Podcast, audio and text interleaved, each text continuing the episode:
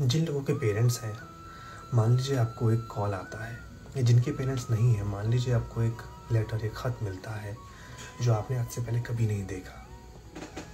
और वो कुछ इस तरीके से जाता है।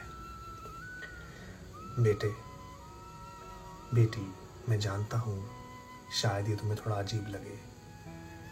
तुम इस पर यकीन ना कर पाओ। पर मैं बहुत सोच रहा था तुम्हारे बचपन के बारे में। कई ऐसी सिचुएशंस हैं जहाँ पर तुम्हें बुरा लगा, जहाँ पर मैं खुद को कंट्रोल नहीं कर पाया। और तुम्हें हक है कि तुम उसके बारे में बुरा मानो। पर मेरा यकीन करो, उस समय मैं स्ट्रगल कर रहा था। मैं भी सीख रहा था। कोई सेट पैटर्न नहीं था जो मुझे दिया गया था कि मुझे कैसे बिहेव करना है। मेरी अपनी लाइफ के स्ट्रगल्स थे, जिनसे मैं जूझ रहा था।